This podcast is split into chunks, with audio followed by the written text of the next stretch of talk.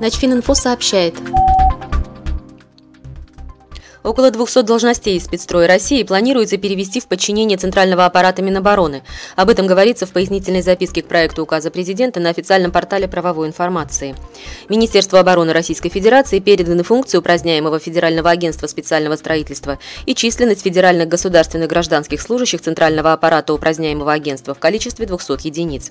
Согласно проекту указа, предельная численность Центрального аппарата Минобороны России установлена в количестве 10 740 должностей без персонала по охране и обслуживанию зданий, включая 4930 госслужащих.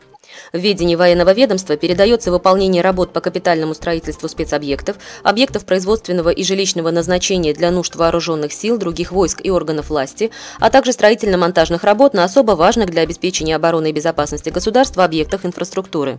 Решение о ликвидации спецстроя было принято в прошлом году. Согласно постановлению правительства, ведомство будет ликвидировано до 1 октября 2017 года. Как сообщил в декабре прошлого года министр обороны Сергей Шойгу, вместо спецстроя создается 8 федеральных государственных государственных унитарных предприятий, которые будут строить только специальные объекты Минобороны России. Начфининфо – информационный портал для военнослужащих.